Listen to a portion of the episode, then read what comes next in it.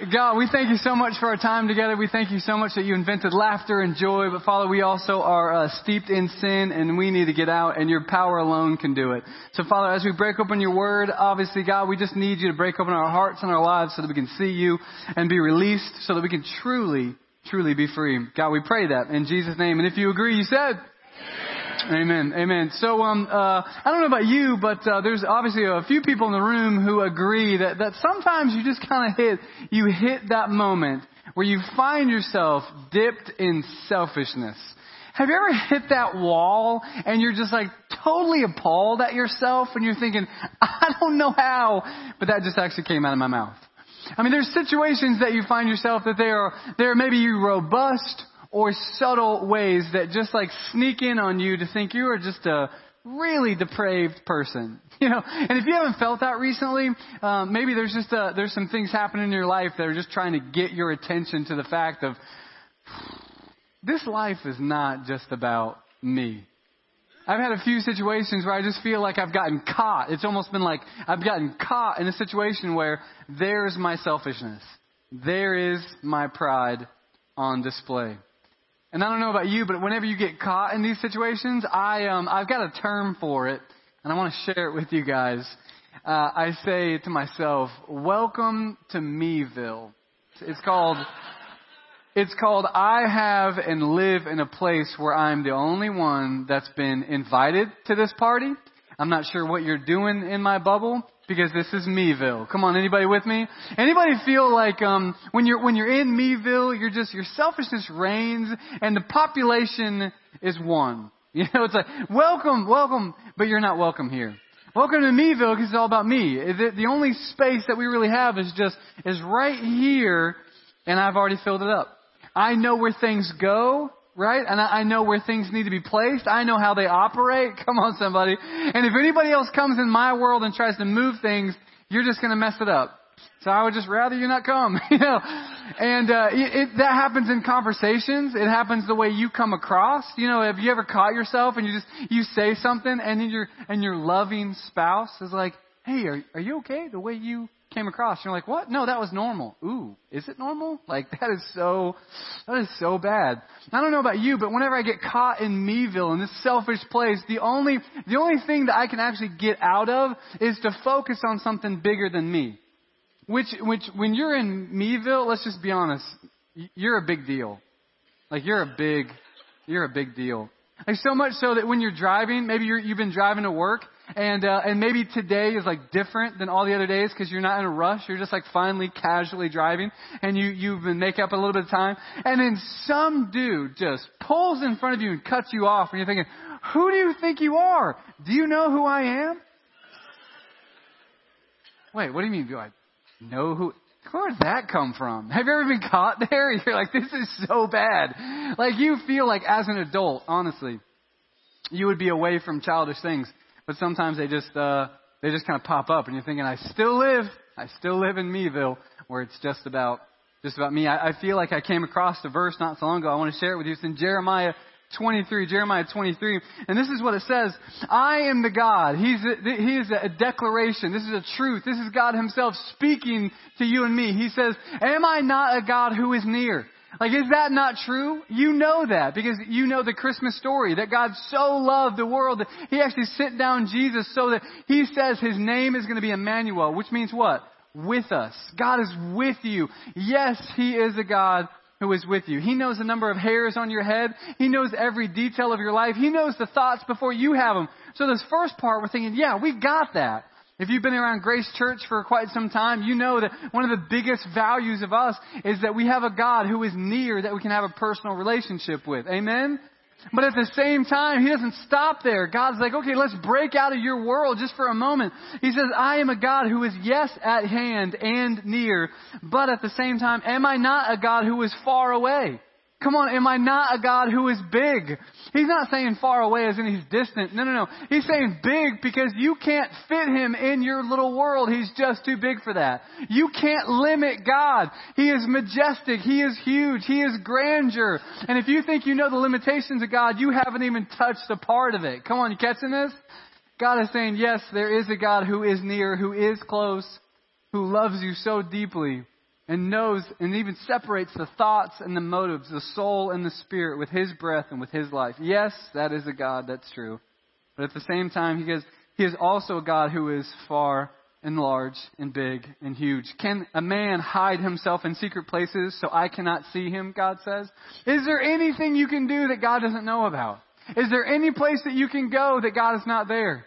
David said, if I go make my bed in hell, you're there. If I go up to the heights of the heaven, you're there. If I, if I extend to the east and to the west, you, come on somebody, are there. You're a God who is close, but also wherever I go, wherever I imagine, whatever my dream, you're going to do bigger than that. Because at some point in time, church, we have to break out of our little worlds, out of our meville, out of our selfishness, and get into a world that absolutely overwhelms us with the awe-striking ability of who God is. And then he says this, Did I not fill the heavens and the earth? I love that. Like it's, it's a capstone sentence. Do I not fill the heavens and the earth? Am I not a God who is close and far, who is big and wide, huge and personal? Am I not the God who fills the heavens and fill the earth? I, I just, um, I think one of the closest things that you can get to just imagining what filling looks like is, uh, just take a, take a look at where you're sitting. Look at your seat right now. Just look at your seat. You can't even fill up your seat. Like you just scoot around, fill it up, hold it. You can't even fill it up. But God fills the earth and He fills the heavens. Come on, we, we, we get so tight in our little world that we think, hey, I'm a big deal in my circle. And if I want to make myself feel better, what I do is focus on people that are worse than me. And so Meville gets even, even more populated with my ego. But if we were just to break out of that for a moment and say, there are so many issues, so many problems, so many opportunities around me that I need to break out into, away from my familiar, away from my existence, away from my little routine, away from my tradition, outside of the ordinary, outside of my comfort zone, so I can go attach myself to other people, I realize how big God really is. So that I can't limit Him anymore so that I can see his activity. I can see what he's doing so that I can break open the wonder and the awe of God. When was the last time you were just, you just sat back and you were just awed by what God does? Exodus 15 says, Who is like you, God? Who is, who is like you? Like, what can I compare that actually comes close to you? I remember being a little kid and, and remember uh, seeing my dad, and my dad was huge. He was strong. He could do everything. That's maybe what God's like. Nope. Because the moment that you try to compare anybody or anything to God, He is so much bigger than that. He says, Who is like you, O God? You're majestic in holiness. When was the last time you used the word majestic? You were going to the store and you're like, wow, that's cool and majestic. You know, like, there's just words that you can't use until you get into the Bible and you're thinking, oh my gosh, God, you are so amazing. You're majestic. You're majestic in holiness. And then, and then he says he's awesome in deeds. That's right. Look at it. That's actually a biblical word. Awesome. Awe inspiring. It's something that makes you go, awe. Right? It, it's in the Bible. It's in the Old Testament. So it's, it's not a street word. It's a biblical word. But when was the last time you used awesome? I remember just a little bit ago, I was like, hey man, you got a pen I can borrow? Oh, awesome. You're like, really? You just described awesome when borrowing a pen? You're like, you just, you need to get out more. you know what I'm saying? You're like, I think I live under a rock if you think that's awesome. God is like, no, no, no, awesome. Let me just say, awesome is his deeds because why? He does wonders. We just need to break out of our world and, and stop putting mirrors up and just living in Meville and thinking, oh man, I just need a good subscription of you, God, because you are so big. I just need to break open your world, your Bible, so that I can be expanded. My soul can be expanded. My view, my eyes, my mind, my life can be expanded past this little place that I live. So I can, I can see more, I can do more, that I can actually live the way you want me to live. Right now, sometimes I only serve one person, and it's me. Population of Meville, welcome. You know, it's just, it's so repetitive sometimes. It honestly, I don't know about you, but it gets old. It gets really old. And the only antidote to break out of Meville is to get a dose of something bigger than you, and it's a God who created the heavens and created the earth, who is displayed in his grandeur inside of his word. I was reading Psalm chapter 50 the other day and I was reading through and I don't know if you ever do this, but you get caught up by some of the words and, and I got caught up by this particular idea. He said, um, he was, he was searching the entire world. He was looking over the earth for, for people and he was describing this people and that group and, and then he gets to this and he says, um, he, he says, but this, God says, I declare to the wicked. And I was like, well, I can just pass by that section. Have you ever done that? You're like sin. You're like, nope, don't deal with that. You're like, you know, fault finding. You're like, no, judging people. No, clear. Like, oh, I'm a disciple. And you just kind of pass by some of those uh, scriptures. Well, I did that with the psalm here. And, and I was like, and, and it says, God says, I declare this to the wicked. And then I was like, well, what does he say to the other people? Not me. And so I just kept reading. And it says, um, what right do you have to actually recite my statutes? My word is perfect. Are you perfect? No. My word is inerrant. It is, is absolutely beautiful. Uh, what about you? My word is holy. What about you? And there's just a, this conflict, this difficulty. And I was like, well, maybe, unfortunately, maybe there's a, a little bit of qualification to me being in the category that God says is wicked. Then he goes on, he goes, for you who are wicked, who hate discipline. I'm like, come on, raise your hand if you love you some discipline. You're like, really? Isn't that what Hebrews says? That, that all the while God disciplines those he loves, but you gotta realize that while discipline seems difficult at the time, it comes out as beneficial and purposeful in the end. But, but then again, here I am. I'm, I'm, I'm one of those, I, I don't really like discipline. And then he says, um, what about this? He said, verse 18, if you see a thief and you're actually pleased with him. I see other people and I realize that, you know, there's, there's situations that are going on that I'm like, man, maybe I should be more like that. Maybe I should cut corners. Maybe I shouldn't be so honest. Maybe I shouldn't really care about integrity because they seem to be having it very well. And then I get jealous of them. And I think maybe I am in that category. You who give your mouth to just rain in evil and your tongue who actually gives deceit. And there I go again. Maybe that's a little bit of me. And then, and then the kicker. This is what he says in verse 21. All these things you have done, God says. Everything that I just listed, you've done but he says, I've been silent. Everything that I just listed are like secondary matters. Everything that I just listed are like behavior modification. Everything that I just mentioned are secondary ideas of a heart condition. And God says, I've been silent about those because those aren't really the issue. Here's the issue. He's, and here's what he says. You thought that I was like you. God says, you thought, you made the mistake thinking that God was like you. You think that just because I'm near, that I'm weak. You think just because I'm close to you, that I'm limited. You think just because God loves you so much, that He's okay with you doing things in a sinful nature. Don't ever think, don't ever make the mistake. God says here in 15, it just kind of pulled me and wrecked me for a good one to say, don't make the mistake of thinking that God is like you. And when we move through here, why would we think that? I mean, He's the creator of the world. He's the creator of us. He created human beings. He allowed us to breathe, to walk, to move, and in Him we live, we move, and we have our being. Everything that we look around, we just get awed to say, Oh, God, you made the trees. I don't know was the last time you checked, but trees actually give you oxygen. Like, that's a crazy notion. Like those green things out there are allowing you to breathe. We have living water on this planet and there is no other one in the galaxy ever known that has the conditions we do. I mean, this is not random. It's just an all-striking ability that God's already placed in matter that He's just, I want you to be moved by my beauty. I want you to be in awe of me. I want you to wonder again. You know, I, I gotta be honest, technology is wonderful. But sometimes I think that technology has taken the wonder out of our world. Machines are an answer to prayer, but honestly, some machines are just allowing us not to pray. Well, why should we? We're going to maybe invent something. Somebody else is taking care of it. See, whenever we have that mentality of somebody else's issue, somebody else will fix that. Well, I hope somebody else steps up. We live in a world that's passive. Church, can I tell you, if you're a Christian, you're following Jesus, your life is never supposed to be passive. We're supposed to be involved in our lives so that our world expands. And when our world expands, your problems inside of your world expands. And when that happens, you need to give them to a God who can handle all those big issues. Come on, somebody. You, know what happens? Because what happens is if we don't get into issues, if we don't get into relationships, if we don't get our hands dirty, what we do is just tuck ourselves away in isolation and we think, hey, I can handle this.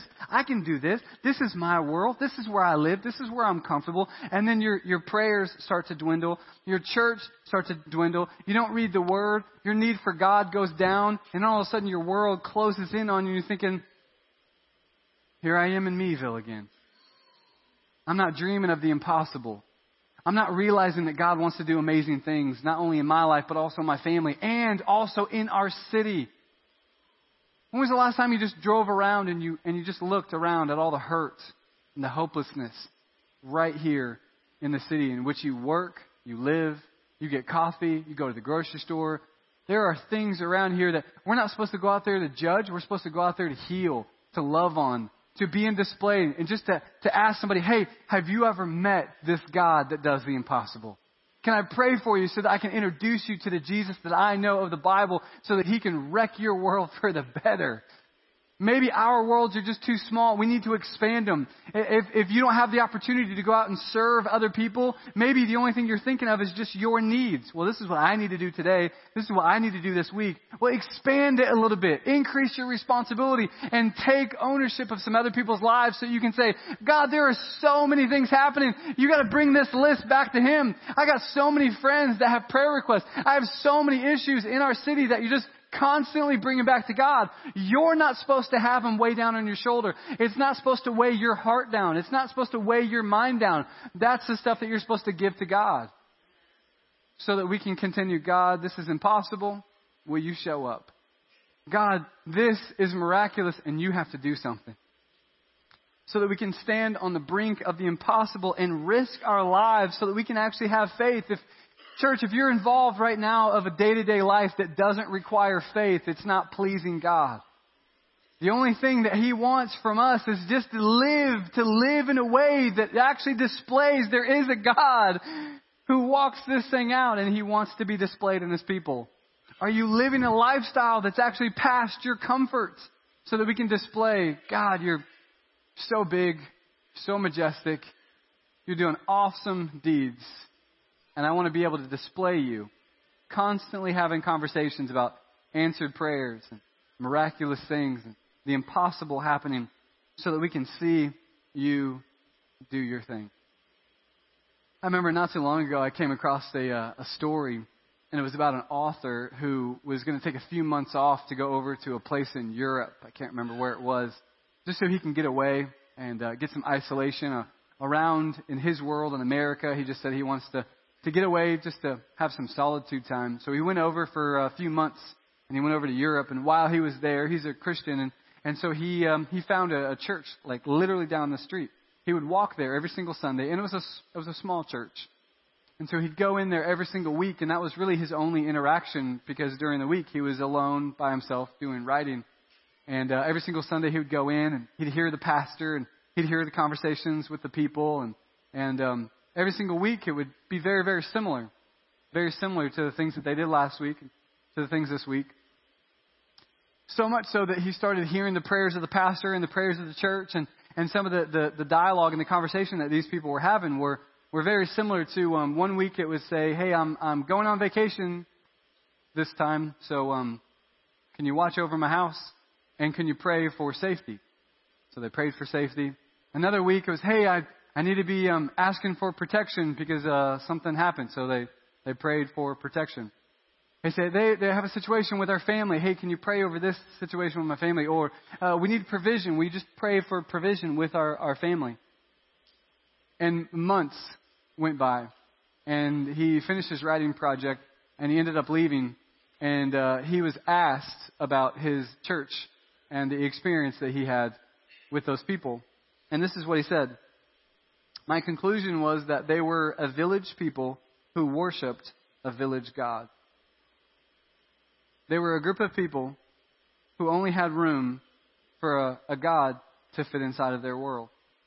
They were living in Meville to say, what do we need to pray about? What do we need to talk about? It just confines in our circle. Church, whatever it is, may it not be so with us. May we know what's happening in the world. May we know what God's doing in the nation. May we actually have a glimpse of what God's doing in our city so that we can continue to agree with Him that His activity and His kingdom is never going to stop. His kingdom is forcefully advancing and forceful men lay a hold of it. Amen? God's kingdom is moving forward and all we have to do is say, God, I need eyes to see what you're doing because I want to join in on the activity. I want to see where you're answering prayers because I want to go over there so that you can answer some of these things.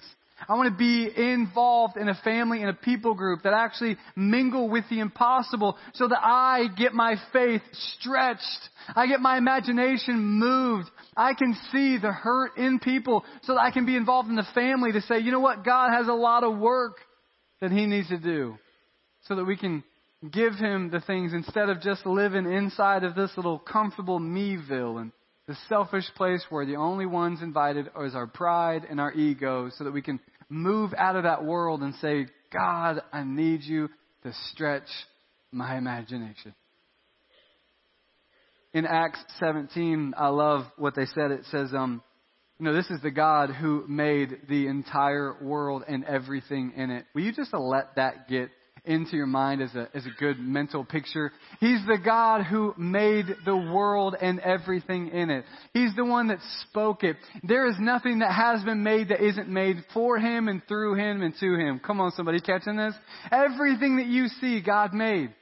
He says everything that is coming down from heaven is a gift of God. Everything everything in the world and around it is from Him. And then He says, heaven and earth also is the Lord's. But you gotta realize that, I love the way He finishes up. He says, you gotta realize that, that it's nothing that is here, uh, temples or houses, anything built by human hands that can actually allow God to fit in there. We, we have to know that this church, in these big walls, God's never gonna fit in here. Because God doesn't dwell in houses and temples built by man. He doesn't dwell in places built by us. He needs to be in a world that actually needs room to move, to grow, to expand. Anybody else claustrophobic? Anybody else not like small places? Anybody else don't like to be cramped? Let me ask you another question. Anybody have a plane ride in which you sit in the middle seat and it bugs you? Come on, more hands should be going up at that time.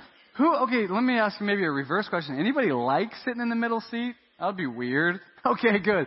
So when you're in a plane and you're in the middle seat, you're cramped. Like, you just don't have any room. And I think they're getting smaller as the airlines continue to, you know, the seats are like, okay, you're gonna, we're gonna push you in. And that, that's, that's like the idea. You don't have really, I I don't know about you, but there's barely room to breathe. You, you turn your vent on, but you're like, you can't even, I'm sorry, can you reach, can you reach that? Thank you. Oh, pass, pass me my fork. Okay. And then you're like, you know, this is me right in the middle seat. This is my space. Don't move outside. You gotta go to the bathroom. People are looking like, come on, you gotta go to the bathroom. We're on a flight for six hours. What are you doing getting out of the bath? This is your space. You know? Like that, I feel like that's, you ever feel like that? You just, in your life? Come on, God just needs some room to move a little bit. You just need to get out. Maybe just take a different way to, to church and maybe take a different way to work. Maybe when you're driving, just take a little bit different avenue so that you can see parts of the city that you've never seen before. When was the last time you drove around and just prayed over some of the people that you see? When was the last time you introduced yourself to somebody at the grocery store, the coffee shops, or the place that you frequent so that you can engage in a personal relationship with these people to realize what they're going through is actually a big deal. And all you have to do is not weigh down for their burden. Just take their burden and say, I'm going to give it back to God and I want to introduce you to a God who does the impossible. We need our worlds to expand. We need to serve more. We need to, we need to be in small groups so that we can actually get to know other people around us so that our world gets bigger. And when our world gets bigger, our God can actually have room to fit in the middle.